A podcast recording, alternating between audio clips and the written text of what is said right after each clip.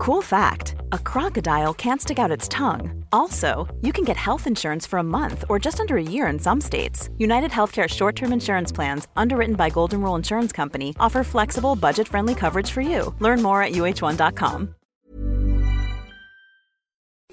It's a brand new year, and what better time to get going with that online store you've been thinking of? Those I was there when Arsenal actually scored a goal t shirts would fly off the shelves right now. And to get yourself up and running, you need Shopify. Shopify is the global commerce platform that helps you sell at every stage of your business. From the launch your online shop stage to the first real life store stage, all the way through to the did we hit a million order stage? Shopify is there to help you grow. Shopify helps you turn browsers into buyers with the internet's best converting checkout, up to 36% better compared to other leading commerce platforms, and sell more with less effort with thanks to Shopify Magic, your AI powered all star. Sign up for a $1 a month trial period at shopify.com slash arsblog, all lowercase. Go to shopify.com slash arsblog now to grow your business no matter what stage you're in. Shopify.com slash arsblog.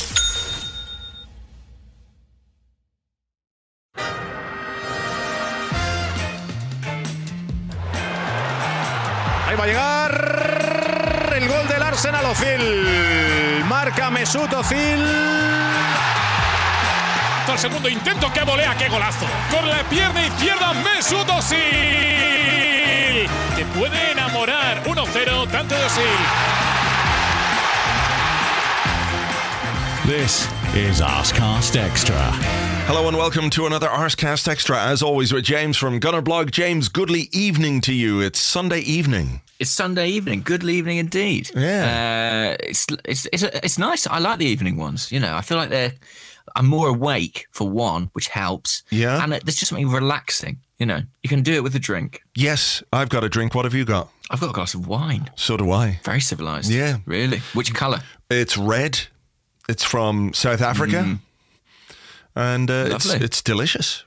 So yeah, here we are. We should be we should be nice and chilled out throughout this particular episode. So that's good for everyone who's listening, thinking that it could get crazy and mental. It's probably not going to happen like that. No, that's it. But it's nice to be chilled out. Unusual for Arsenal fans, really. We should embrace it while we can. I think so. It's a good it's a good position. It's a good default position to be chilled out. I know they don't make it easy for us, but you know, look, here we are. It's uh, coming up towards Christmas. We should be as chilled out as we can be, even if the team doesn't uh, make make it easy. But you know, I'm I'm here. I'm here. You're here. I don't have a puppy, but there you go. You don't, but you did. I mean, you know, you said it's a, a goodly evening. It's, it looks like it's been a, a very goodly day, judging by the, the picture of the puppy I saw on your Twitter account. Oh yeah, it's on it's on my Instagram actually. If anyone wants to look, it's uh, on Instagram.com forward slash arsblog. So look, we were in town doing a bit of Christmas shopping as you do, just wandering around, soaking up the the, the rain. No, uh, a little bit of the Chris, Christmas atmosphere, but we had to do some shopping and do a few bits and pieces. And uh, went for a pint in a bar that we go to on a regular basis. And we were sitting there having a pint, and this guy came in, and he had this amazingly gorgeous little four month old pit bull puppy called Chieftain. We discovered he was called Chieftain. And he was a really friendly little dog. He was going around, just going up to people and wagging, wagging his tail, and then jumping up on the seats beside them and, and licking their faces. And you know, we had a go, we had a squeeze. You know, when a when a puppy comes into a pub, it's one of the best things ever, right? Like, there's not Sure. much better than that. Oh, everything stops in the pub. All the attention immediately goes on the puppy. Pretty is as it should be. Pretty much. So it was like that. So the guy had a drink. He was sitting beside us. The puppy was uh, sort of scrumpling around, doing puppy things, and we were having a rub and, and what have you. And the guy uh, then has his drink, finishes up, leaves the pub, and we're going, "Oh, goodbye, puppy. It's, it's been so lovely to meet you. You you're such a great puppy." Dude leaves the pub. We're sitting there going, "Oh God, like you know, puppies are great. I'd love another puppy." And we, you know, we're talking about maybe getting another dog at some point in the new year. Oh God, puppies though, they're so great. They're just amazing. Yeah. So then the guy comes back into the pub Right. and hands us the, the puppy, and he says, "Would you would you mind him? I've just got to go and get a haircut." And there's a place right beside here. I just want to get a haircut. Would you would you look after him for a few minutes? And we were like, Of course. Why wouldn't we want to like look after a little puppy for a few minutes? He's gorgeous. Is He's yeah, this is this is amazing. So he leaves, leaves us with the puppy, and the guy who, who uh, is behind the bar comes over. He goes, "Oh yeah, is he, what's going on?" I said, "Oh, he's just gone to get a haircut." And uh, he says, "Oh, look, he's left his dog food behind as well. He'd left a bag of dog food on the seat beside us where we were sitting beside us, and we were like, oh." Do you think maybe? Uh, do you think he's he's gone? Like, do you think he's left, and he's just decided that we're nice people to leave a puppy with? Because I'd said to him, "Oh yeah, we've got a dog, we've got a German Shepherd, and he's, you know, he's grey, etc., etc." Do you think maybe he's like gone? He's absconded. Yeah, he just was like looking for someone to take in his puppy. He couldn't he couldn't deal with the puppy anymore and he had to find nice new owners for the puppy and maybe we fit the bill. You know, it's a bit weird, isn't it? Going to get a haircut at 25 past 5 on a Sunday. Is that Yeah. is that it? and he left the dog food behind as well. Is that so we could like have something to feed the dog? At that oh. point, are you happy or sad? Well, yeah, I'm mixed. I'm in the middle. I've sort of got a mix of emotions here. One is that, like, oh, this puppy, I've got a puppy beside me and he's lovely. And he, he started to fall asleep then. He was so sweet and I was just rubbing him. He was, his eyes were closed and he was just like little puppy paws and everything and his little puppy, silky puppy ears. And I was like, yeah, but at the same time, I'm not sure I need a new puppy right now because, you know, I've got a lot going on. It's it's coming up to Christmas. There's a lot of work going on. Like my dad has been in hospital. He's coming out tomorrow and mm. like, you know, there's a lot of going there's a lot of stuff just going on. And then how do you bring a 4-month-old pit bull back to your house and say, "Here, 5-year-old German shepherd, you know, here's your new brother." yeah. So I was- a task of integration mm. to be done there. There is. So there was part of me that was going, oh God. I, well, the big part of me was hoping that the guy would come back, right? And pick up his dog and we would just have this beautiful moment, five minutes with the dog. That would be amazing. Or whatever it was. It was about 15, 20 minutes. And then I started to, we started to get really anxious. Like the guy hadn't come back.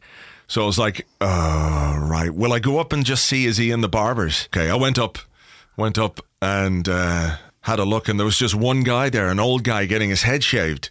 I was like, No way. "Uh-oh." And then I looked, I just looked a little bit closer and the dude was up the top end of the barber shop and he was just, you know, finishing off getting his haircut. So I was like, phew, thank goodness for that. And then he came back in. So he was and- legit. Yeah, he was legit. He just like trusted two people to mind his puppy and we minded his puppy and he came back and picked it up and it was a beautiful thing and the re- you know it's the best thing. Like he gets to go home with his puppy the puppy gets to go home with his owner and i don't need a new puppy right at this moment in time but there is part of me that's just a little bit sad that i don't have a puppy I right understand that. yeah A puppy is for life, ideally not for this Christmas. Yeah. That's, that's your policy on puppies. Exactly, exactly, and he was such a little lovely little dog as well. But uh, yeah, no, it was nice to have a little, a little uh, moment, or a few minutes with a puppy, and then sort of hand him back, and you don't have any of the the responsibility. But there was yeah, there was a moment there where we were going, uh, "Are we morons? Have we been suckered by this guy?"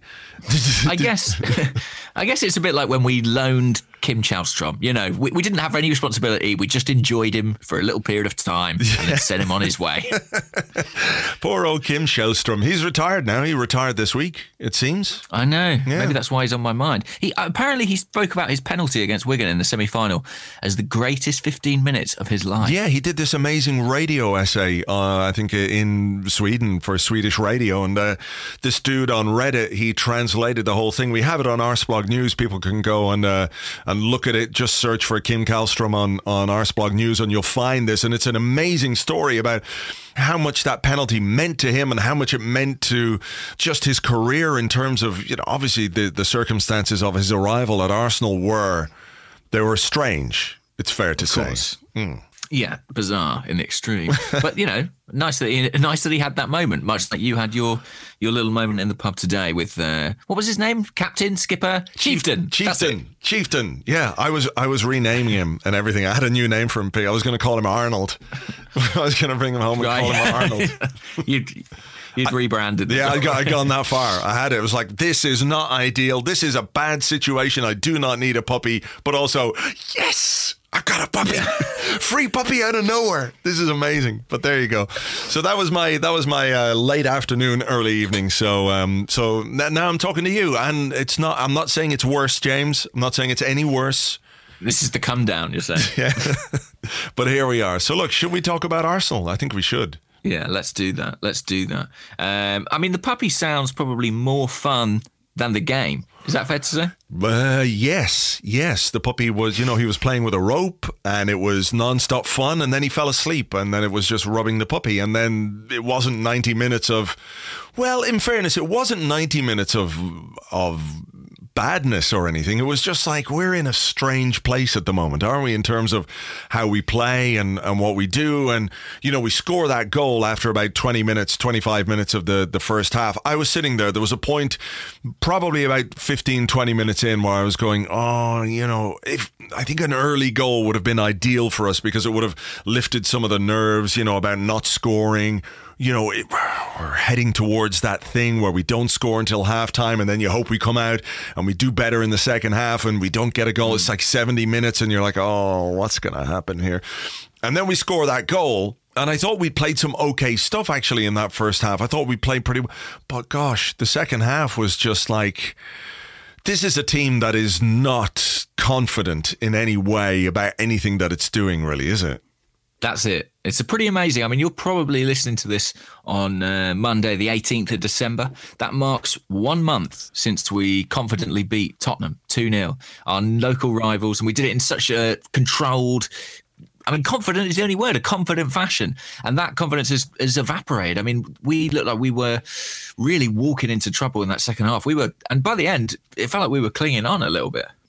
Yeah, it always seems to happen, doesn't it? You got that one goal lead, and then there's the nervousness that kicks in, and you know nobody wants to make a mistake or overcommit going forward. But you know, I think I can't remember who I saw say this on Twitter that this team doesn't believe that it can defend well enough to just sit back and defend and stay organized. So they think they have to go for a second goal to make the game safe, and by doing so, they obviously make things a bit more a bit more precarious. But look, let's start with the team selection. Arsene Wenger made one change from the team that drew with West Ham, and it was Alexandre Lacazette in for Olivier Giroud. Now, that wasn't a surprise to me. I thought Lacazette was going to start.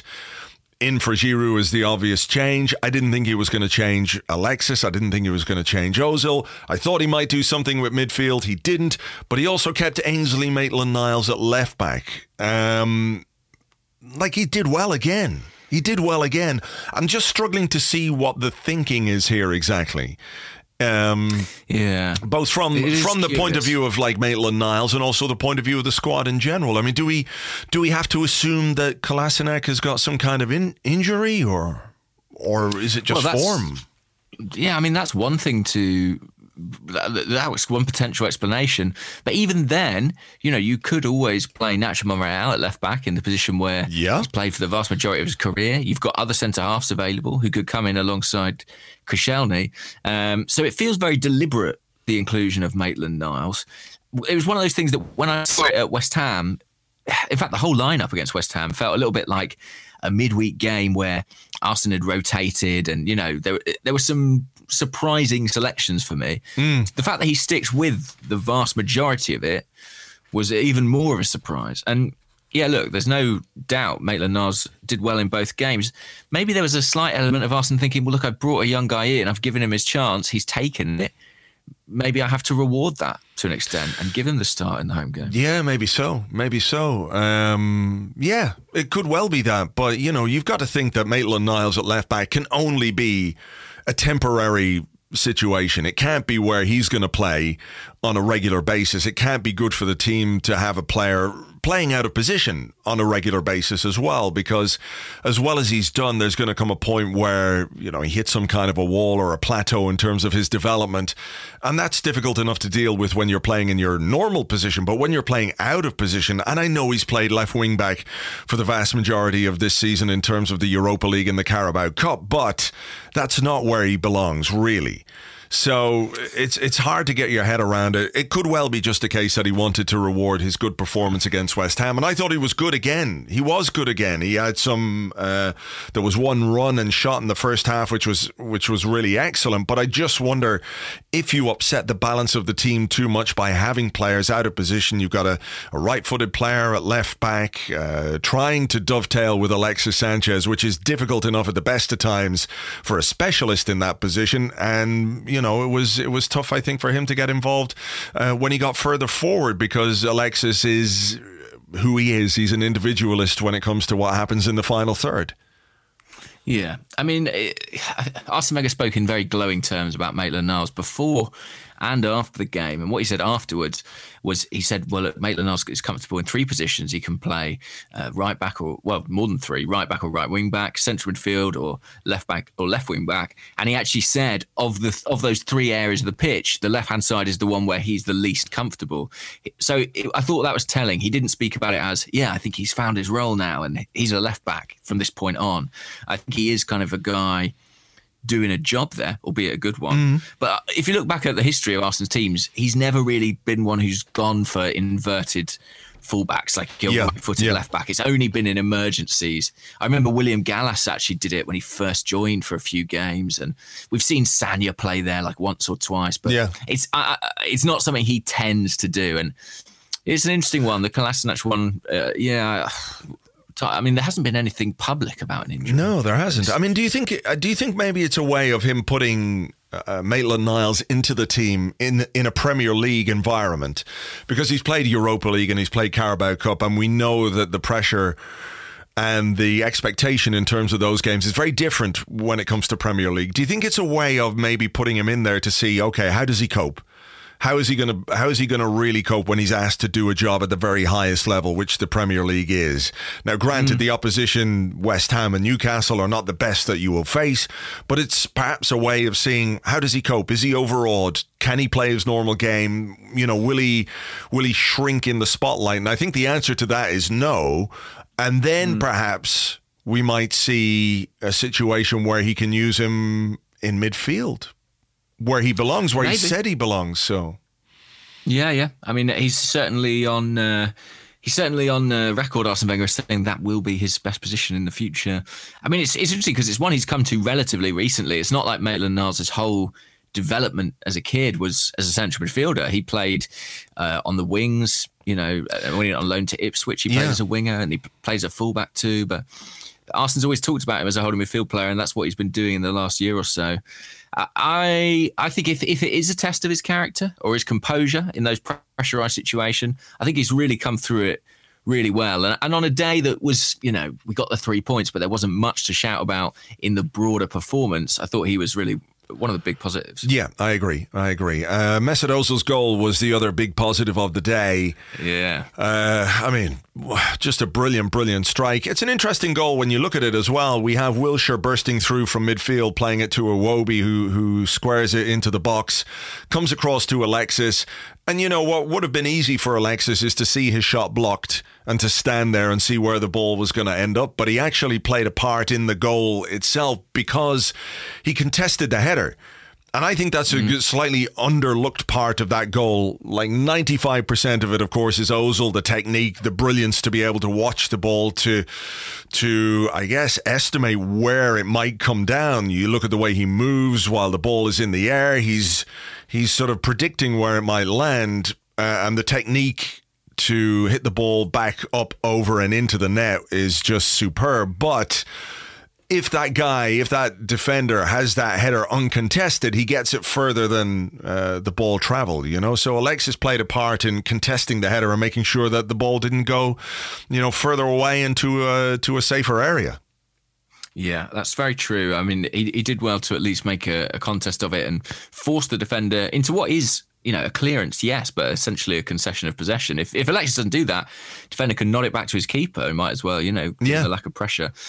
But I was struck by something you mentioned there, which was the way in which Özil anticipated where the ball would drop. I mean, it was absolutely uncanny. As he saw Alexis going for it, he kind of read, look, I don't think he's going to get there. I think the defender's going to be forced to make a header. And so he kind of calculated it. It was like Neo in the Matrix or something. He anticipated it, and he and he, a little bit of a footwork, and he was in the right position because.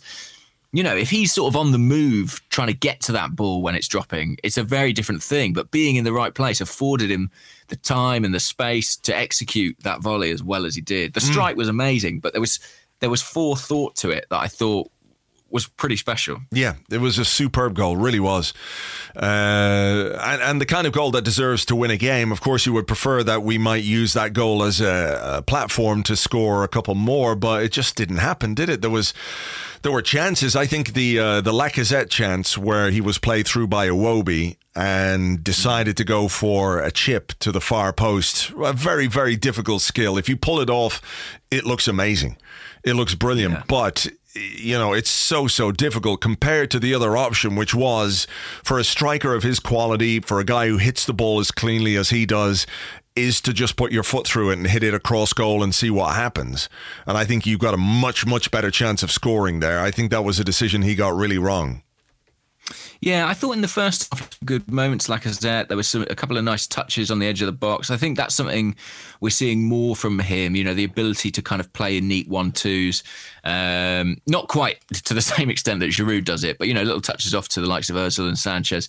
But I did think, and this is judging him by a high standard because his finishing has been excellent, really, um, for the majority of the season. But I did think that maybe there wasn't quite the same uh, just I suppose level of composure or accuracy about him in the in the final third as there has been on other days. I can think of that that chipped effort where I think he got the decision wrong. There was another one where he produced a lovely bit of footwork and a spin yeah. and fizzed a shot, but I, I don't. I mean, it was a decent enough effort, but there were other options available to him at that time, um, and it, maybe he just felt like having been left out in the week, he was kind of determined to to make an impact. And for someone who's normally so ice ice cold in those situations, maybe maybe that played on his mind a little bit. I, I thought he was okay, but it was one of those games where when he came off, I I understood it much more than I had done in certain other matches. Yeah, I mean, I get that. I mean, I think on uh, you know on the basis of his performance overall, I don't think there was much to be unhappy about him coming off. Even if there's you know there's part of me that wants to see what happens in the final 15, 20 minutes of games, particularly when we're playing a side like Newcastle,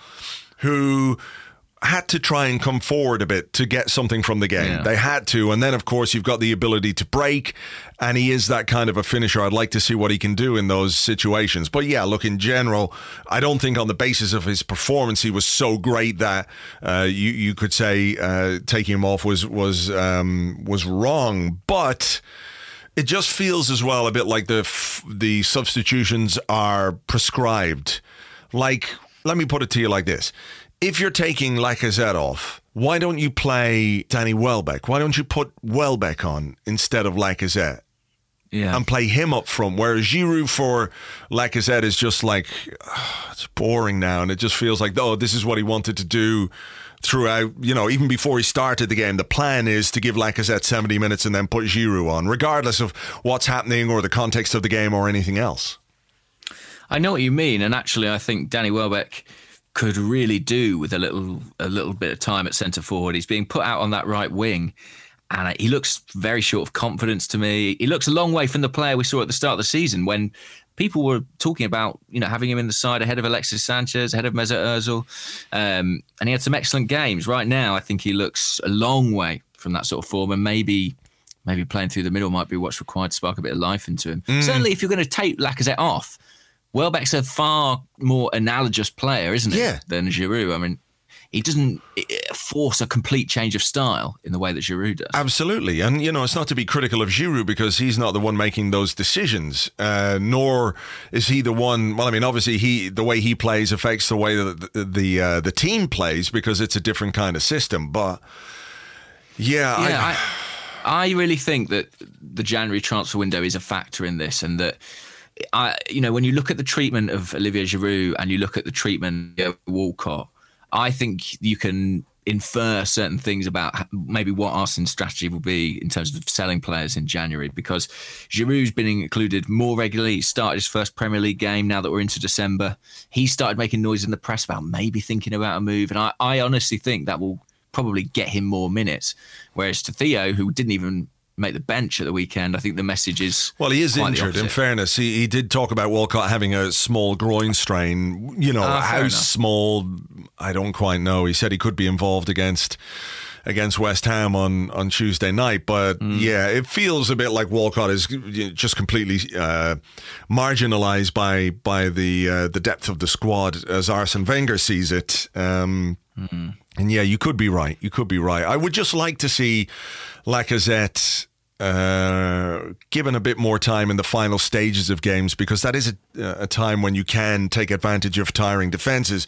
On the other hand, you know, having having uh, had that groin scare the other week, this is his first season in English football. It's also heading into a period where uh, there's a lot of football to play. There's a lot of games much more football to play than he would be used to at this time of year in France whether it's Arsene Wenger protecting him to a certain extent in terms of his physicality, that he doesn't want him to pick up an injury. Uh, it could be that as well, but it could be all of those things. It could be all of those things where that also gives the manager a bit of a get out when it term uh, when it comes to his team selections. Yeah, it could be part of it as well. I mean, Lacazette, there were reports, weren't there, that he was pretty frustrated when he came off. I, I didn't see it myself, but apparently on the television coverage they said that he kind of threw his gloves and his jacket down in dramatic fashion. I mean, have you seen any confirmation of that anywhere? I saw people talk about it on Twitter, but he could be just pissed off that he didn't score. You know, maybe not the substitution yeah. itself. It's it's too easy to have a, a, a narrative and fit the events to it. You know, um, maybe he is pissed off. I I would be surprised if he wasn't pissed off at being taken off all the time. Like I would be, I would be unhappy with Lacazette if he was happy being substituted. So I don't really see it as a big issue, though. I mean, the answer to that is score some goals, score goals, and you won't get taken off. You know, um, yeah, that's the reality of that situation where you will be judged on on your performances. A day when you know you you fluff a couple of good chances and you get taken off is not a day where I think you can complain about being taken off. If you've scored and if the team needs a goal and you've been taken off and you're the club record signing and a, a top striker, then you're being taken off. Yeah, fair enough. I get it, but. Uh, I'm not sure that was really uh, applicable on, on Saturday. So as the game went on, I, you know, Giroud came on, and I know he set up a chance for Jack Wilshere. Welbeck came on, didn't do uh, a great deal, to be honest. He, he's mm. uh, he's finding it very hard to make any kind of impact, being shunted out on on the right hand side. And then we got a bit nervous, didn't we? We got nervous towards the end of the game. There were moments when Newcastle looked dangerous and threatening, where we kind of switched off a bit defensively. We weren't quite as sharp as we should have been, and they did have a couple of chances. Petr Cech had to make a save or two, and uh, there was one. I think uh, there was a header that went wide late on where where the guy, yeah. if he got it on target, there was no way Cech was getting anywhere near it. No, I mean he'd really given up the ghost there, Cech. I mean he, he, he would have had absolutely no chance, and it flew just wide. And it was nervy. It was nervy at the Emirates. And to be honest, actually, I was surprised. Quite a lot of fans uh, had left the stadium by the full time whistle, and I was thinking. I mean, it's not a game I would have left with any certainty of the final score. Um, maybe they were feeling a bit nervous about it because it was, it was, yeah, it was tense. I mean, without wishing to scapegoat, I did feel like in that period there were some really needless concessions of possession, particularly from Granit Xhaka. Yeah, um, yeah. I just, he just, it's so bizarre. I mean, the guy's such an adept passer of the ball at times. I was thinking earlier in the game, he played one pass, and I thought it's rare you see a player who passes the ball with kind of every part of their foot. Like he can, it's he's like a golf player almost, and he can use that left foot like a like as assortment of different clubs mm. to, to you know get the right trajectory. He can make the ball like stop on a dime. He can do so much stuff that is incredibly impressive. But there are times where I don't know if it's focus or decision making. It just feels like his head goes a little yeah, bit. he, he sometimes he doesn't see what's going on. Mm. Like he makes passes across field without having full view of what's there.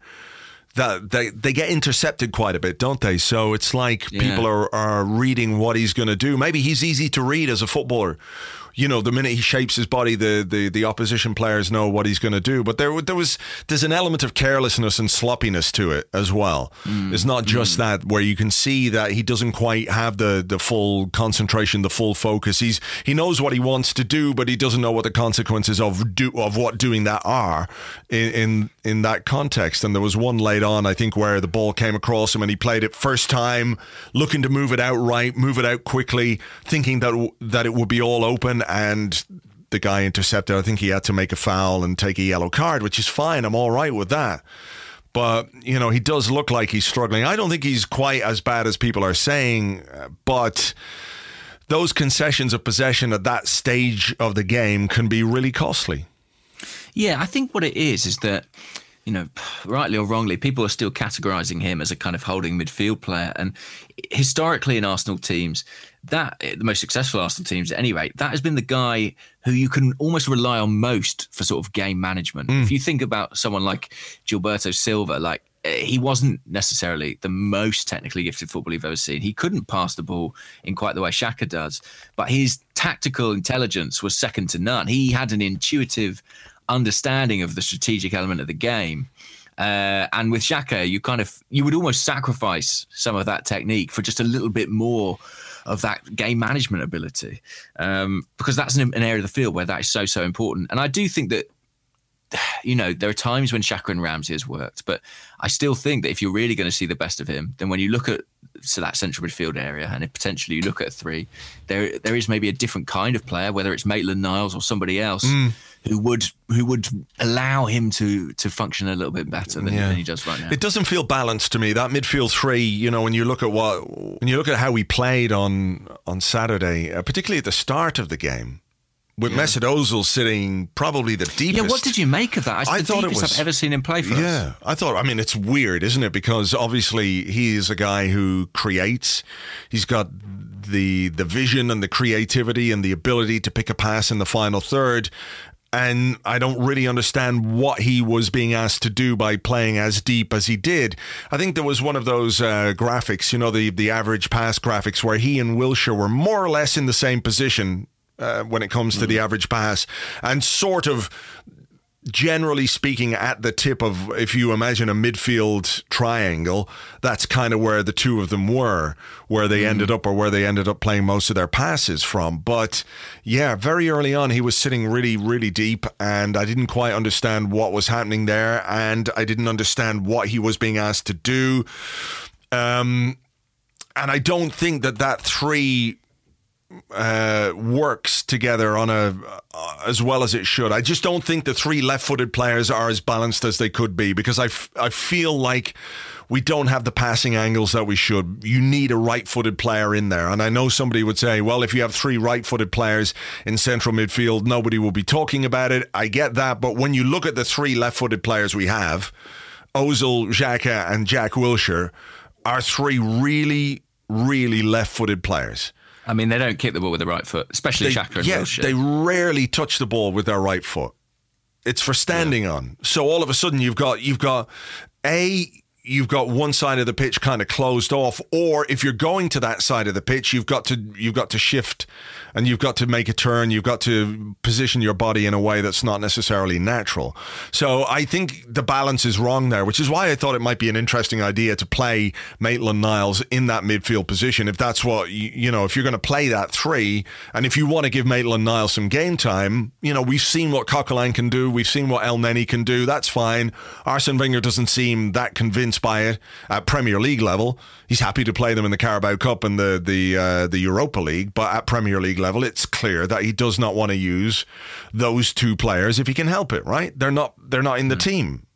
So if you're gonna if you're gonna try and balance your midfield maybe maybe do it that way. You know, I, I don't know what was going on uh, or what the thinking was. I, am not sure it works as well as it should, and I think that contributed in general to a game where we didn't get on top as much as we should have. Yeah, it was interesting. I mean, I, I, hear what you're saying about the pass map, and you're right that you know Ozil did push on and play more advanced, certainly than Xhaka. But I think often the best way to look at how the team have been told to set up is what they do. You know, what they do when the ball goes out of play, when there's a goal kick, when they return to their starting roles. And Ozil was sometimes taking the ball right off the back four, like really, really deep in his own half, almost like Cazorla um, used to um, when well, Cazorla was playing in that central midfield role.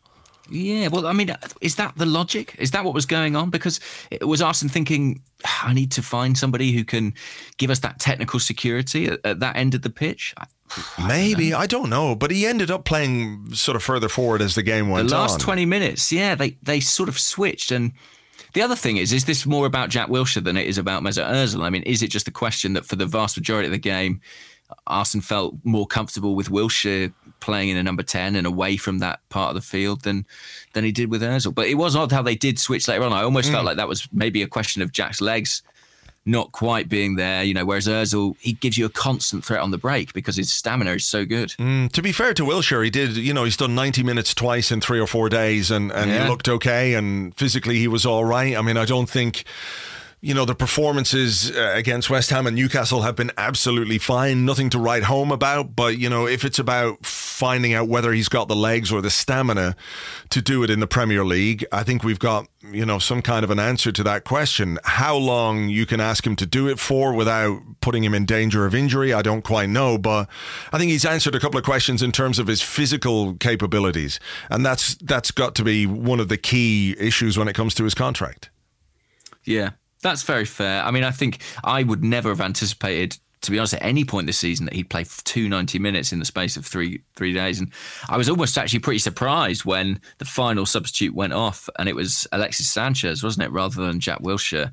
Um, it was the 89th minute or so, but I thought, you know, surely they're going to give Wilshere a break. But no, I think he's he's done okay in that respect. He, he wasn't he wasn't fantastic against Newcastle, but in the first half he had a few a few decent moments. Hmm, but look, three points is what we needed. We needed to get three points. We needed it to, yeah, we did. We got it. We got there in the end. Another clean sheet. That's ten clean sheets for Petr Cech so far this season. So while our defending and defensive record has not been great, that's a reasonable record. I do think actually Cech is one of the.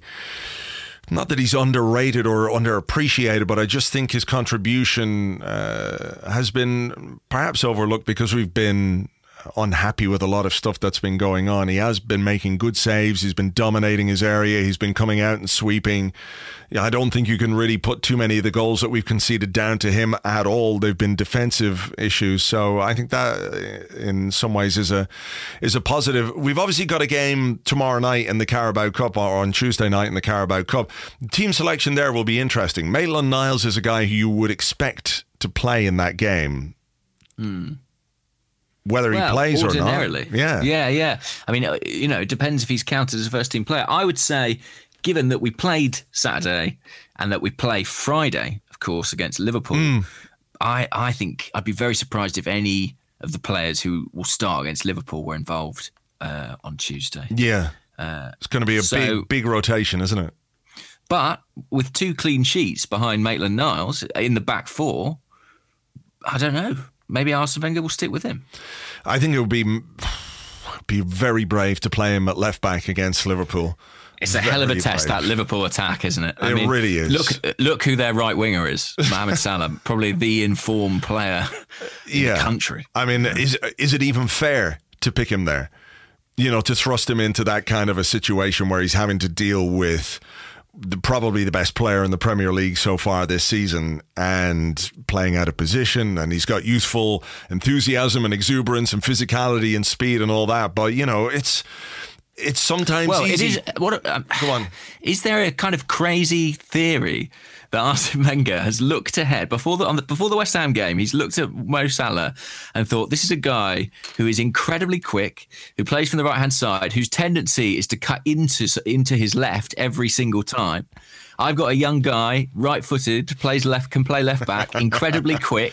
If I can give him two games, Nah. he could be the perfect Salah antidote. No, I, lo- I love the way I love that your mind went there, but the idea that this was a, some part of long, uh, long-term thinking or strategic thinking on Arsene Wenger's part, I think, is fanciful. To be honest, um, Yeah, but but then it, then how do you cope with him? I mean, Well, that's it. I know it's sort of a subject for another day, but I mean, you know, we've seen Monreal given a tough time Well, by some quick wingers. well, yeah, but what if you play an actual back four with a left back? You can keep Monreal, you can put Kolasinac in there, and you know, where do you get your cover from? You get your defensive cover when you're playing with a back four from the deep lying midfielder, right? So that could be if you're playing whether it's a midfield two or, or even just one guy who's sitting.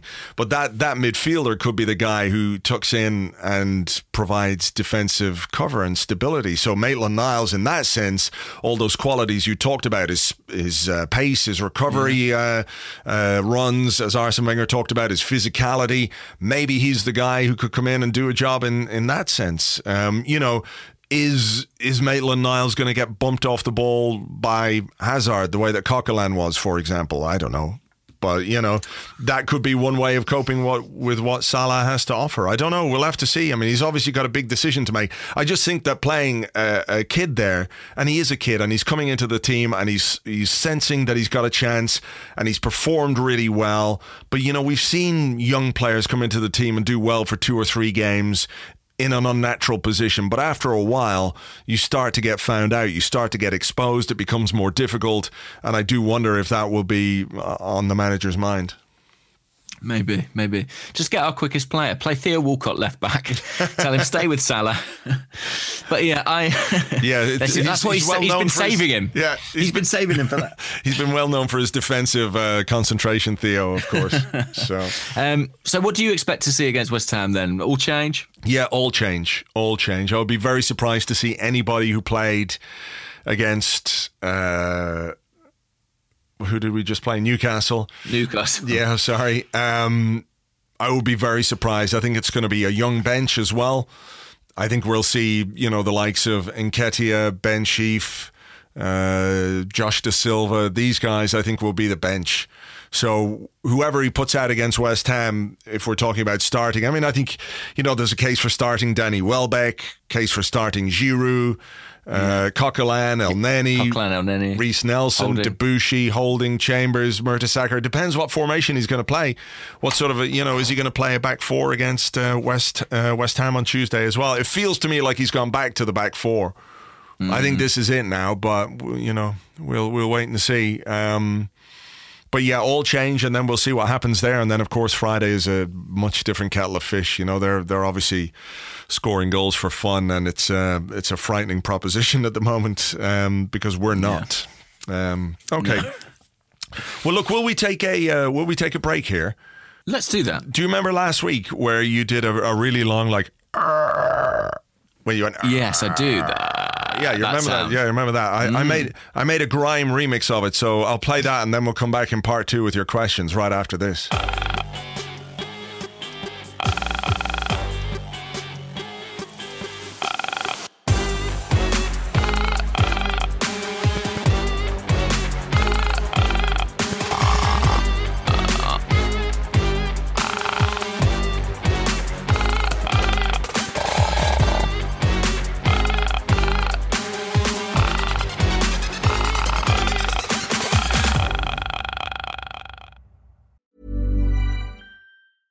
A lot can happen in the next three years. Like a chatbot may be your new best friend. But what won't change? Needing health insurance. United Healthcare Tri Term Medical Plans are available for these changing times. Underwritten by Golden Rule Insurance Company, they offer budget friendly, flexible coverage for people who are in between jobs or missed open enrollment. The plans last nearly three years in some states, with access to a nationwide network of doctors and hospitals. So, for whatever tomorrow brings, United Healthcare Tri Term Medical Plans may be for you. Learn more at uhone.com. Hey there, it's Michelle Norris. I'm host of a podcast called Your Mama's Kitchen. When I travel, I'm usually looking for a way to find a taste of home when I'm not at home. And one of the things I love to do when I am at home is entertain. And Airbnb allows me to do that. When I was in California recently, I rented a house that had a great kitchen. And when we were sitting around the table, we we're all thinking, we're in someone else's house. Someone could be in all of our homes as well. If you have a home, but you're not always at home, you have an Airbnb. Your home might be worth more than you think. Find out how much at airbnb.com/slash host. It's a brand new year, and what better time to get going with that online store you've been thinking of? Those I was there when Arsenal actually scored a goal t shirts would fly off the shelves right now. And to get yourself up and running, you need Shopify. Shopify is the global commerce platform that helps you sell at every stage of your business. From the launch your online shop stage to the first real life store stage, all the way through to the did we hit a million orders stage? Shopify is there to help you grow. Shopify helps you turn browsers into buyers with the internet's best converting checkout, up to 36% better compared to other leading commerce platforms, and sell more with less effort with thanks to Shopify Magic, your AI powered all star. Sign up for a $1 a month trial period at shopify.com slash arseblog, all lowercase. Go to shopify.com slash arseblog now to grow your business no matter what stage you're in. Shopify.com slash arseblog. Welcome back to the Arsecast Extra. This is part two of the show where we answer the questions that you sent to us on Twitter at Gunnerblog and at Arseblog and uh, also on the Arseblog Facebook page, uh, which is facebook.com forward slash the Arseblog. James, you're rabies free, which is good. This is good. Um, something's happening. Uh, what is happening here? Uh, my phone is ringing. Uh, no, I'm not going to answer it.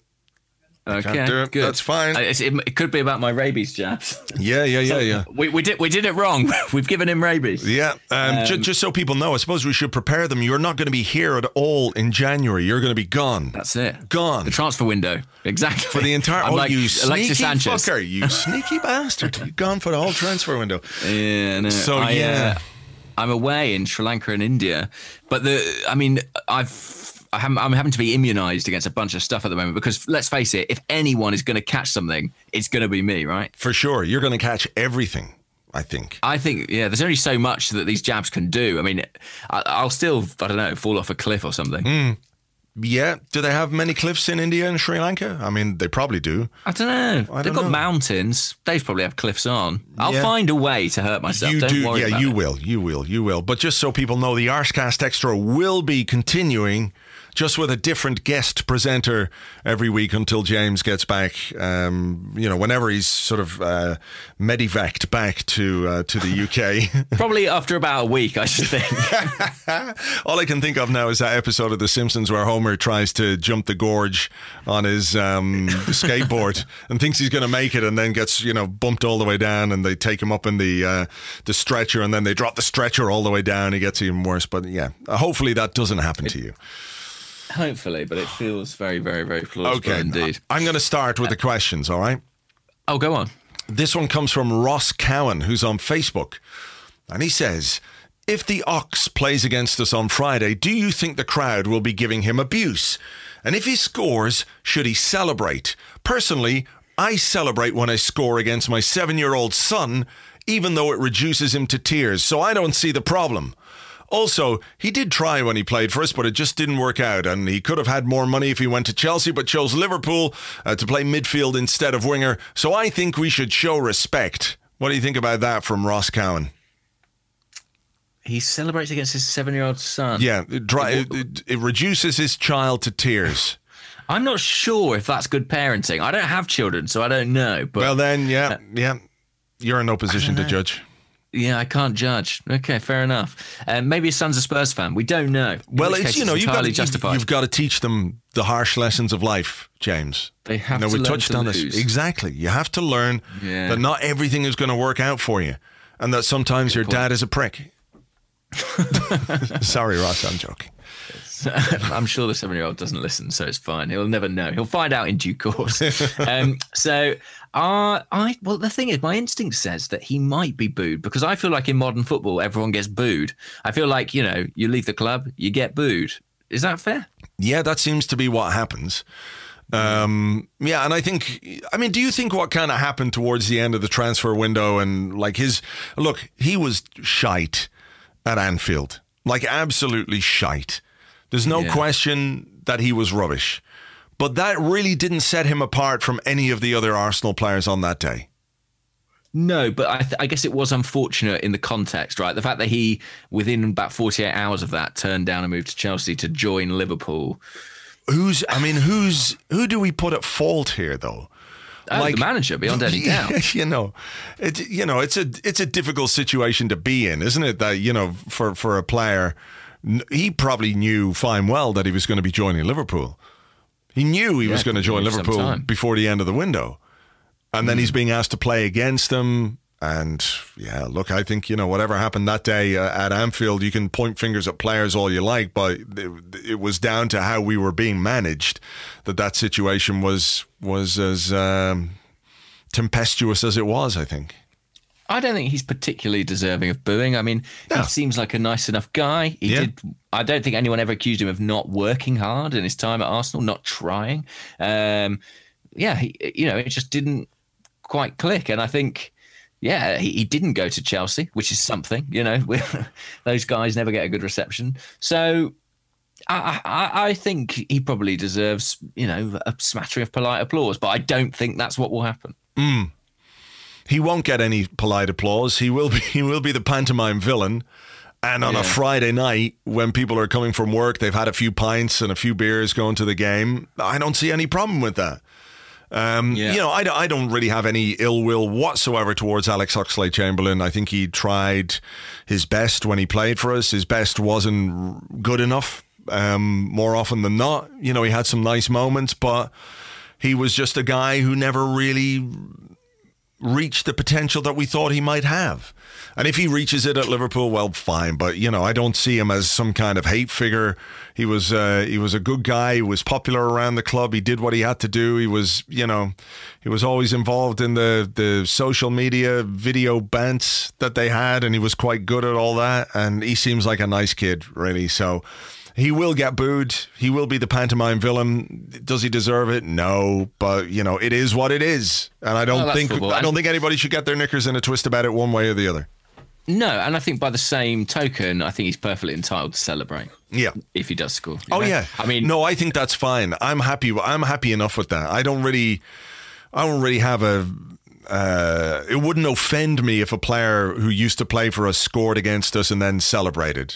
There were a couple where I thought, ah, that's all right. I think when Eduardo uh, scored against us, he didn't celebrate, and everyone went, "Oh, Eduardo!" But it was like the consolation goal in a five-one defeat for his team, so he wasn't going to start running around. Um, But you know, I think that would have been okay just because of the context of his Arsenal career. But if the club decides that you're expendable and they'll take forty million pounds for you, then why shouldn't you? You know, you can still celebrate and still have respect for, for a club and the fans and, and the staff and everything else. People just get far too offended by things like this. They take it very personally. That's oh, what an absolute cunt. You know, well, what's he? Well, he just scored a goal. Scoring a goal is great. And when you're Oxlade Chamberlain, you don't score that often. So you know why not? He's going to score now, isn't he? I Definitely. mean, uh, I imagine everyone on that Liverpool team will score at some point in that game. um, but I think, uh, look, I think he, you know, he's entitled to celebrate. I don't think he deserves booing, but I think we're entitled to boo. That is part of the pantomime of football, isn't it? And that's part of what makes it entertaining. yep, yep, yep. yep. Um, so nothing to get too upset about there. Right, this question, uh, we might have had this question before, but it's a fun one, so I'm going to do it anyway. Beardy McBeardface, who's at Oh. Bearded Hannon on right. Twitter. Yep. Um, Does he have Beardy a beard? asks, Does he have a beard? I mean, let's have a look at the picture. need to see the avatar. Uh, he does have a beard. That's good. He's got a beard. I mean, and actually, in in his picture, he's also wearing a cap and sunglasses. So I would say about eighty percent of all available face space is beard. Okay. Oh, I'm looking at it now. It is. Yeah, it's quite a. It's quite a beard. It's it's beardy McBeard face. Yes. Username checks out. It's weird that that would be his real name, and he would also grow up to have such a lovely beard. Incredible coincidence. Nominative um, determinism. Anyway, yes. at play, yes. He says, following Ozil's attempt at the weekend, what is your favourite Arsenal volley? That's a good question. Oh, I know the answer. I know the answer.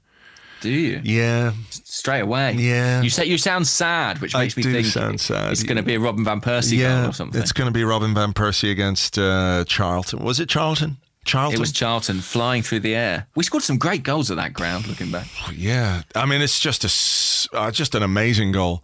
Um, I'm trying to think of other Arsenal volleys that there was Well, one.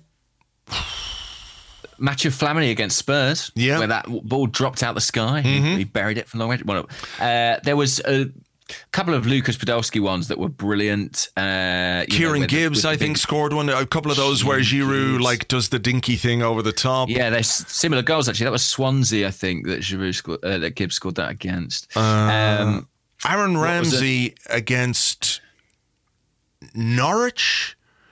A couple of Mm, yes. seasons back, and it's not dissimilar from the um, from the Mesut Ozil one in the sense that the the cross comes over and he's moving backwards as he volleys it, then back across goal Into the far top top corner. corner. That was a great goal as well. I'm just trying to think of some others. I mean, there must be loads that I can't remember, but um, Those are some pretty good ones. That what Van Persie one against Charlton's a pretty unique goal, isn't it? I mean, I Oh. can't think of two. oh, Oh, There was a Van Persie one against Everton. I'm sorry, sorry for all this Van Persie talk, ladies and gentlemen. He I was do good at volleying the apologise. ball. But there was a Van Persie one against Everton where uh, Song played a pass over the top. I think it was a 1 0 win. However, uh, remember Eduardo, we just talked about him. Remember his goal against Burnley?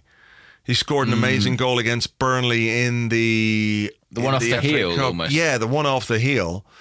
Um, does Thierry Henry's goal against Manchester United count as a volley, even if he clipped the ball up to himself? I'm not sure it does. Does it? I think it probably technically does, but it's not quite the same thing, is it? I mean, in that category, you've got uh, Adebayor at White Hart Lane. Yes. Uh, that was well, that was a cross. hit. Yeah. Um. Yeah, but I think the van. I think the van. Oh, think about this one. Was it his first goal for Arsenal? Probably not his first goal, but I remember Alexis Sanchez scoring. Uh, a really great volley against Manchester City. Do you remember that w- really weird game a couple of seasons ago? I think it was his first season, and he scored a volley, and we were winning two one. I think. Um, until quite late on, and they equalised, and then they had about four chances in the last five minutes to score a winner. It was one of those goals where when you concede so late, you're always disappointed not to win, but because of what happened in the game, you were like, I'm quite relieved we didn't lose. Um, But Alexis scored a great volley, one of his first goals for Arsenal, a kind of side-footed Oh volley. Oh, yes, Yeah. I do remember it now. Yeah, Yeah. that God, that really got away from me. It's an, I think it's an Aaron Ramsey clip ball. Right. I've got it playing now on the video. Oh, gets really? headed back into the box by Wilshere. Right. and it drops in it. Yeah, he dispatches it brilliantly. A volley into the far top corner, side of the foot almost. Hmm. Really nice goal. Yeah. Um, And there's probably Oh, loads more. There's probably loads more where, you know, because stuff happened before, we got countless replays and replays and replays and videos and YouTubes Yeah, and finds and some- GIFs. There's, there's millions more, obviously, that people will remind us of on Twitter, I'm sure, and say, how could you have forgotten that one? How could you forget that one? But yeah, those are the ones that spring memory. to mind. Yeah. I love a volley. I love a volley. There's something about it, isn't there? I Hmm. mean, I just think, uh, yeah, they always feel pretty emphatic. Yeah. Uh, I enjoy that. But I mean, yesterday's was right up there. I mean, it was just an astonishing piece Hmm. of skill. All right, here is a question from a couple of people have sent this one in at Rosser Gooner, who's ro- at Rosser underscore Gooner, who says, given his dreaminess and perfect hair, and now that he's learning under Pep and former Arsenal player, would you take a punt on Arteta to replace Wenger?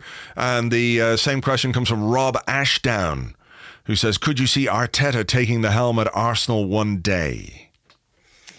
I think one day is definitely, you know, something to talk about because he, you know, he had a real affinity for the club. For someone who arrived here relatively late, I think maybe the fact that he, it took him quite a long time to get back to that level mm. after leaving Barcelona, you know, went via Rangers and Everton. I think he loved it. And I think he really appreciated the, the opportunity to play for a club like Arsenal. And I think he did so with distinction. Um, certainly while he was fit, at any rate. Um, so yeah, I'd love to see it. I don't really think it's particularly realistic to put someone in to, to replace Arsene Wenger as their first job in management.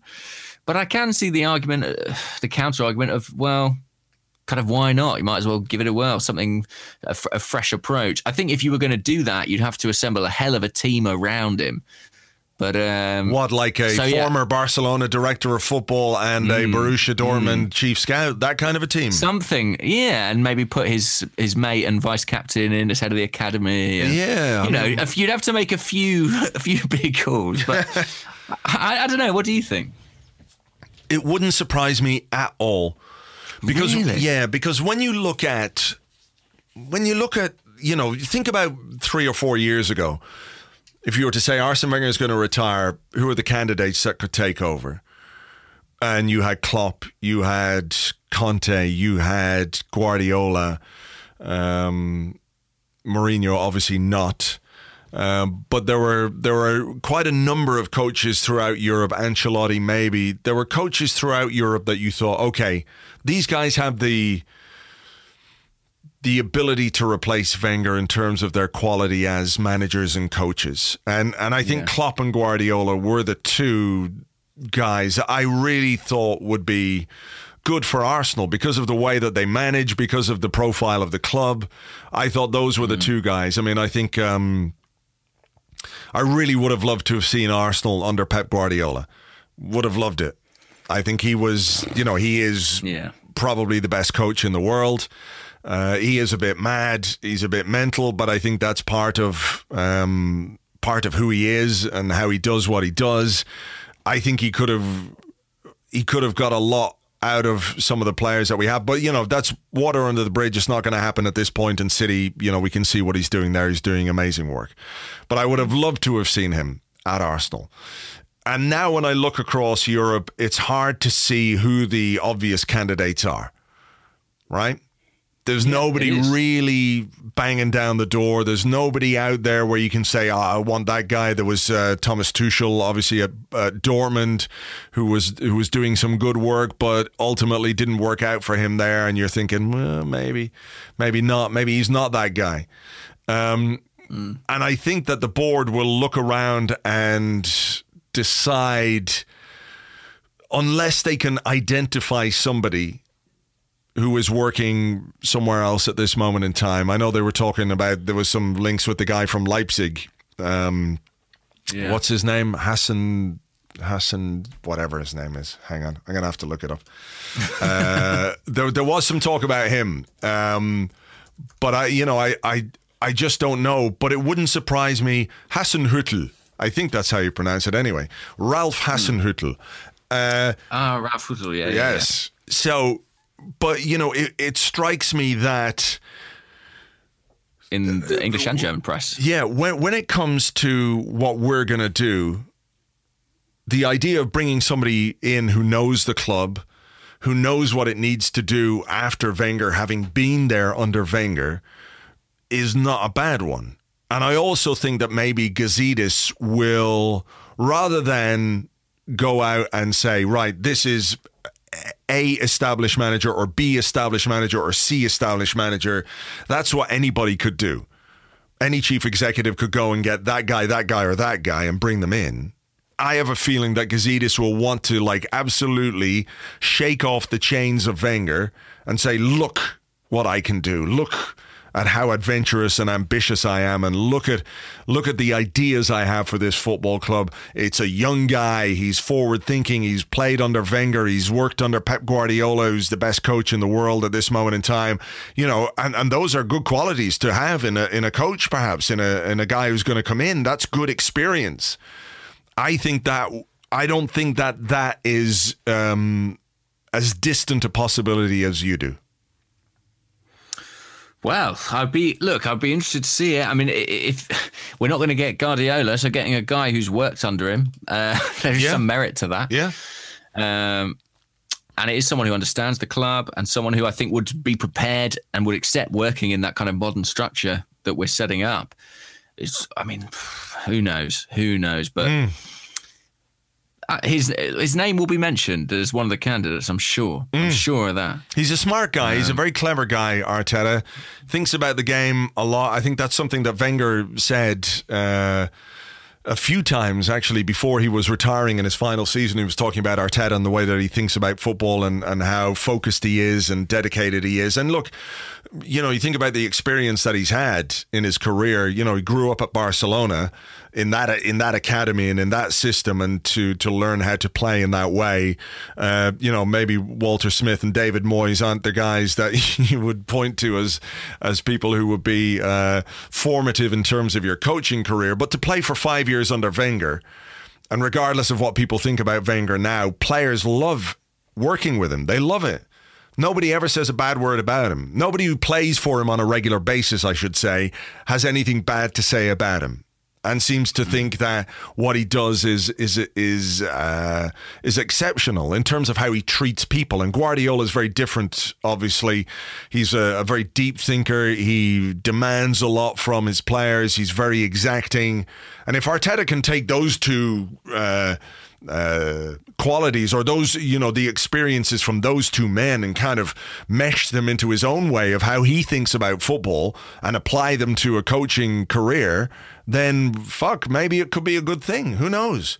In the absence of anything else or anything more. Uh, uh, obvious, I'd be I'd be happy enough to give that a go, just because it would be something different and interesting, and we'd be able to see if it works or not. Who knows? You know, I think we're going to have to accept that. You know, when Wenger goes, there could be a bit of hit and miss about what we do. This coach might not work, and that coach might not work. It might take a while to find the right guy. So mm. why not give him a go and see what he can do? And if he's the right guy straight away, fine. If he's not, move on. Next guy. Well, it would be a big gamble, but I think anything's going to be post Wenger, as you've alluded yeah. to there. Yeah. Um, let's have another question. Speaking about the future, this is from Ollie, who's at Ollie in Motion on Twitter. Mm-hmm. And Ollie says, uh, after Saturday's game, is it not clear that Wilshere deserves a new contract with the club? If anything, just as an asset. Um, yeah, I mean, this was something we talked about on the Arsecast on Friday with Rory Smith. That the idea mm. that you couldn't sell Jack Wilshere for a good few million quid, regardless of of how well he's been playing, is is a ridiculous one. I think uh, Wenger talked about wanting to be able to see he could uh, cope with the demands physically, and obviously he's got to stay fit. He's got to stay fit. Um, but I think he's done his chances in the last couple of weeks some good. You know, he is even if he's not going to be a starter week in, week out, I think Jack Wilshere as a squad player is a very good squad player. Like ask yourself, you know, I think we've got a we've got work to do in central midfield, right? I don't think the players we have are good enough.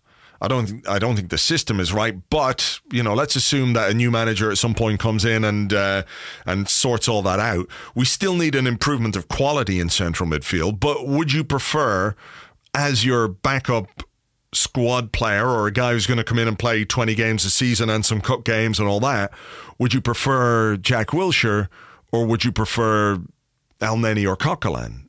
And that's yeah. not to be disrespectful to those two guys. I just know what I would prefer, and it would be Jack Wilshere. I mean, yeah, I think that's a good point. I, will be honest, I'll hold my hands up. I didn't think Jack Wilshere would be able to stay fit as long as he has this season. Um, and maybe that's not a foolish thing of me to say because he did it at Bournemouth for the majority of the season. He picked up that big injury um, in the spring, but until that, he was largely available. But I did not foresee him, you know, we're talking about a week in which he's played two 90 minute Premier League games. I did not foresee that happening. Um, and obviously, look, we don't know how he's come through it. We don't know. This is a really testing period for him this Christmas period because there's game after game after game, and he's not had to do that yet. He's been playing, you know, one game a week max. But yeah, I, I guess there is what you know. Give him a deal. Give him a deal because if you decide you don't want him, at least you recoup some money. Um, the problem is we're now at a point in time where that's not necessarily in his interests. If he decides I want to go and play every week somewhere, he might as well sit sit it out, you know, yeah, go for nothing. Yeah, yeah, that's what Wenger said. In fairness, he did talk about that. He said, "Is you know, Jack has to be happy to stay here as well." And I think he, that the fact that he said that a couple of times makes me think that maybe Wilshere is thinking, I could go somewhere and I could be more important somewhere else than I'm going to be at Arsenal. But if it were up to me, I would. I think, you know, I'd err on the side of keeping him at this point. You know, not to be the guy who's going to be the panacea to all, to all our midfield problems, not to be the guy who's going to come in and make everything better, but as a guy who's got quality and who could be a really good squad player and be competitive, who could make midfield competitive, right? Yeah. Because midfield yeah. is not competitive right now. No, and I think that he does offer you a legitimately different option. And I think that, you know, we're seeing his value now that Ramsey's out. And I, I didn't think it would go this way. I probably would have sanctioned the sale of Jack Wilshere last summer, but um, yeah, so I hold my hands up in that respect. And I think I would probably would look to keep him. I'd certainly be in more of a hurry to offer him a deal than some of the other central midfielders that you mentioned. So, mm. yeah. Mm. Okay, here's a here's a question from Ross Arbuthnot who's uh, I probably mispronounced that, Ross. Very sorry. Uh, but he says he's at Rosso thirty five eighty nine. He says, "How do we stop Liverpool?" I feel we need to adapt a similar approach to Chelsea away, but can't see Wenger playing this way at home. It's an interesting one, isn't it? I mean, they are kind of the nightmare team, with the exception of Manchester City. They are kind of a nightmare team for us potentially because they've got so much pace and so much ability to capitalize on any error. Uh, it just feels like their confidence is flowing through them going forward at the moment, and the attacking talent they have is something to envy. Um, how do we stop them? I think we do probably have to be a bit more conservative, especially because I don't think we look like we could take them on, you know, in a shootout at the moment. We're just not good enough Mm. going forward to go toe to toe with them and say, well, you score three and we'll score four. I don't think we've got that in our locker right now. But do you not think we've got the players capable of doing that in the sense that we've got we've got Ozil, we've got Lacazette, we've got uh, Alexis, that maybe he will view these uh, these attacking talents as the best way to to negate Liverpool in a way that like let's face it, defensively they're not great either. Like both teams are uh, stronger from an attacking point of view than they are from a defensive point of view. The the issue that we have obviously is a we're not scoring a lot at the moment, and b Liverpool are, and they've got the best player in the league. Yeah, I mean that's that's the, that is that is a big issue. Um, uh, yeah, I mean, do, I suppose, but you know, uh, as good as Mesut Ozil's been in recent weeks, I don't, I don't feel like our front three look like they're about to take on Liverpool's and and win. However, I didn't feel like that necessarily right on the eve of the Spurs game. Well, that's it. Yeah, happened yeah, yeah. If they turn up, if it clicks, it's possible. I mean, one thing I would say is I feel like we are, we will go into that game with a back four. I think Do you think? I think the ch- I think the change has been made. I yeah, I have a just I'm just I was just thinking about it and I was just thinking that with Mustafi back I do wonder if we might go for the back 3 against Liverpool because because of the the, the need to be a bit more defensively secure. Do you? I, I mean, that option is there. That option is Mm. Because I mean the same team just- the, the same team that he put out against Spurs I think he might put out against uh, Liverpool. Uh, obviously without Ramsey is how you how you replace Ramsey but uh, yeah. I suppose that option is available. I, I would. I wonder if you go, if you put Mustafi in alongside Koscielny and you go with Maybe yeah, I'd be all right a left back, well. a left back. Yeah, could be, could be. Um, yeah, And I, mean- do like the idea of if you know if you do have to replace Ramsey. I know Wilshere's been doing okay, but I'm intrigued by this idea of you know do you put Ainsley Maitland-Niles into your central midfield for that game just to give you someone with that recovery pace? Yeah, I mean, know? it does feel like he would be, uh, in terms of the players that we've got in the squad, he does look like perhaps the most uh, Ramsey like for like player that we have. And of course, that's bearing in mind that we're, we're ascribing qualities and um, abilities to Maitland Niles that we're basing off, you know, some Euro- Europa League games and two games in the Premier League. I, you know, I don't want to sort of hype this kid up to be the answer to midfield either, but just in terms of what he can do and how he can do it, maybe that maybe that would be the way. I mean, the issue is like if you go to a back three, then you you weaken yourself in midfield. yeah. You've got that too, which is not you know without Ramsey, um, it doesn't always function. Ramsey and Xhaka, but um, Wenger seems to have some trust in that. I don't think he trusts what Xhaka plus anyone else. That would be my thinking on that. Um, so I don't know. I think I think we've just got to try and do in terms of the performance and in terms of how we play, in terms of how we press, and in terms of how we put pressure on the opponent. We've got to try and do something similar to what we did against Spurs. Hmm. Yeah, well, that option hopefully will be available. Is Mustafi? Do, do, is he due to be back? But he's back in training. He was back in training and uh, uh, before the the Newcastle game, but wasn't risked. Right. I can't see him playing in the uh, the Carabao Cup, so he should No. be back in contention at least. Um, but yeah, I think it'll be Holding and Chambers in the Carabao. I Mm. should think. probably wherever. Well, like Holding's not even making the bench in the Premier League. It's uh, I know. yeah, Remarkable, really. yeah, sure is. Um, should I have another question? Yeah, go on. Let's have a couple of quick ones to finish off. Okay, uh, quick one, quick one, quick one, quick one. Um, bum, bum, bum. All right, uh, this is from Limaro Fipama on Twitter, uh, and Limaro says, "Hindsight is a great thing, but we really should have sold Sanchez, shouldn't we?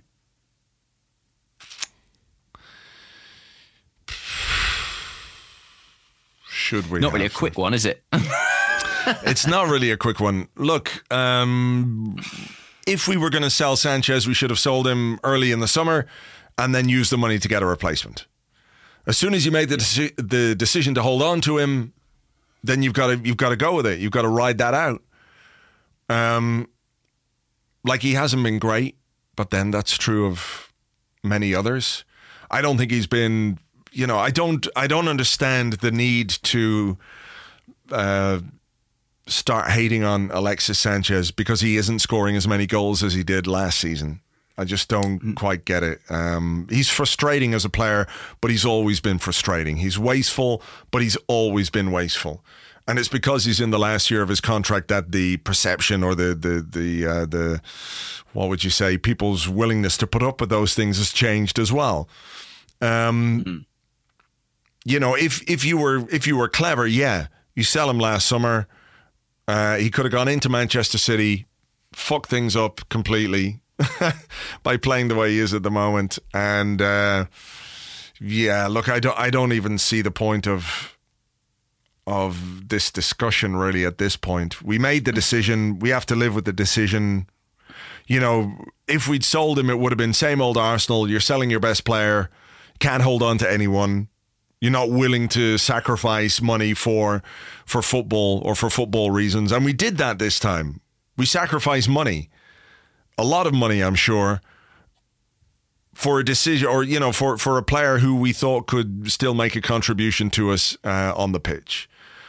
It hasn't gone quite as well as we would have liked, but then that's true of this season in general, right? I don't think all our problems are down to Alexis Sanchez not scoring. I just don't think that's the case. Um, so I don't I don't see him. He's become a bit of a lightning rod in terms of criticism and everything else. But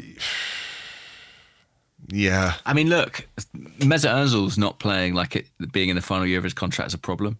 I would say, uh, and so it's fair to assume that Alexis might have produced in the same way. And if he was playing anything close to like he was last, like he was last season, none of us would be questioning the decision. It was a gamble from Arsene Wenger. It seems to be paying off as far as Ozil goes. Uh, less so, less so with Sanchez.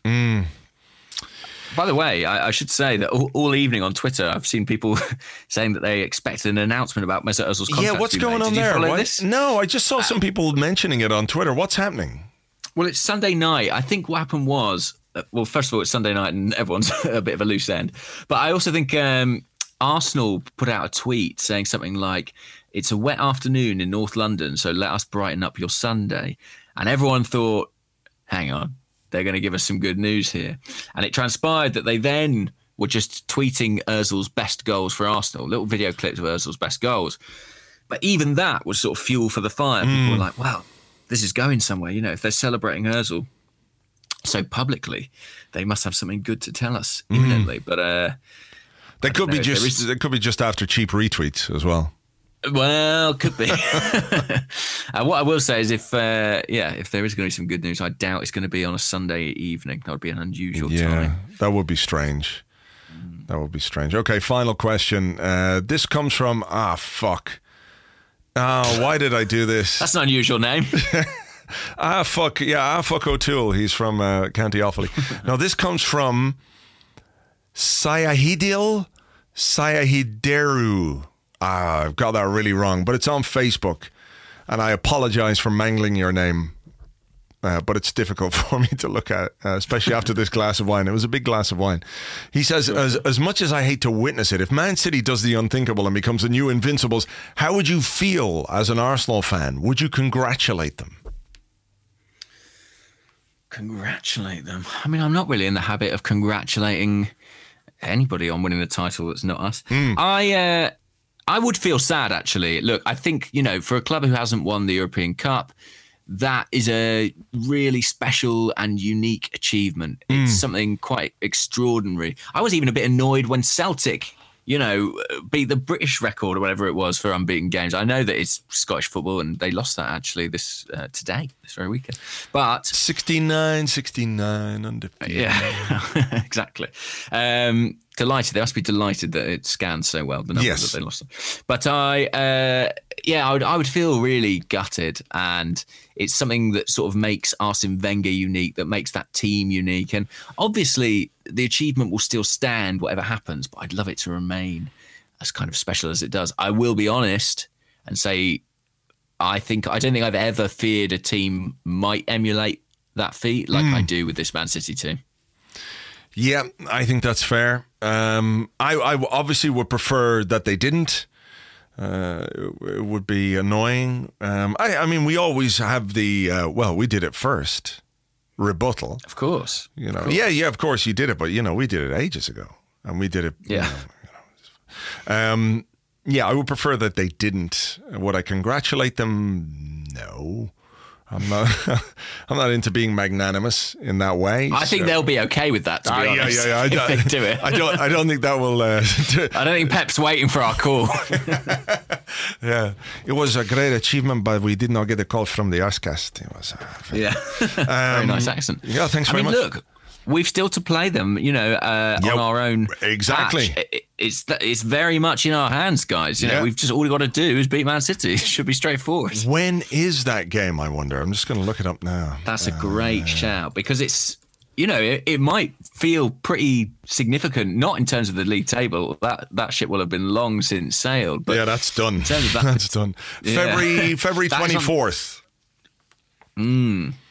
I February think that twenty might move. It's currently scheduled for 3 p.m. on the 24th. But yeah, um, that might move, mightn't it? It might move, but yeah. Look, you know, if somebody goes through a whole season unbeaten, you kind of have to, in some way, doff your cap to that because you know it's so rare and so unbelievably difficult, and you've got to have all those things come together, right? You've got to have the uh, the quality, you've got to have those bits of luck along the way. But like you say, we've got a chance to make sure that it doesn't happen at our place. So yeah, let's. Let's. Uh, I, I would prefer that we put an end to it than they did it. Obviously. So. Um, Oh, and what, what a thing it would be to be the team who beats them. You know, that would be great. Uh, Alexis Sanchez own goal gives Arsenal a 1 0 win. How about that? Yeah, horrible feeling he might still be playing for us, but you still score the own goal. oh, no. Well, let's not go there. All right. Well, look, we're going to leave it there. Uh, it's a strange week this week. We play on Friday night. We play Tuesday, obviously, in the Carabao Cup. We play Friday night against Liverpool. So I'll be here later in the week. We'll have a podcast with the Mug Smasher talking about Liverpool and all that kind of crack. And uh, I don't know what's going to happen next week because next Monday is Christmas Day. So we won't be doing a we won't be doing a podcast on Christmas Day. Um, and we don't play on Boxing Day, which is unusual. No, do we play on the the twenty eighth, I think. So what if. Well- what if we do one on? But then we play on the thirtieth as well.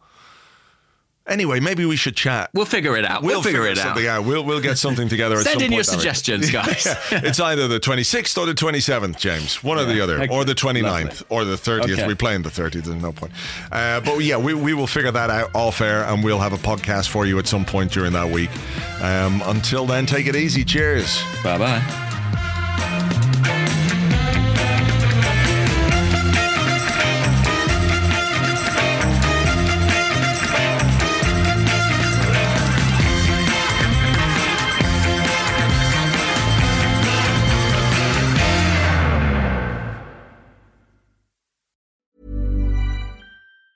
Hi, I'm Daniel, founder of Pretty Litter. Did you know cats tend to hide symptoms of sickness and pain? I learned this the hard way after losing my cat, Gingy. So I created Pretty Litter, a health monitoring litter that helps detect early signs of illness by changing colors, saving you money and potentially your cat's life. Pretty Litter is veterinarian developed, and it's the easiest way to keep tabs on your fur baby's health right at home. Go to prettylitter.com and use code ACAST for 20% off your first order and a free cat toy. Terms and conditions apply. See site for details.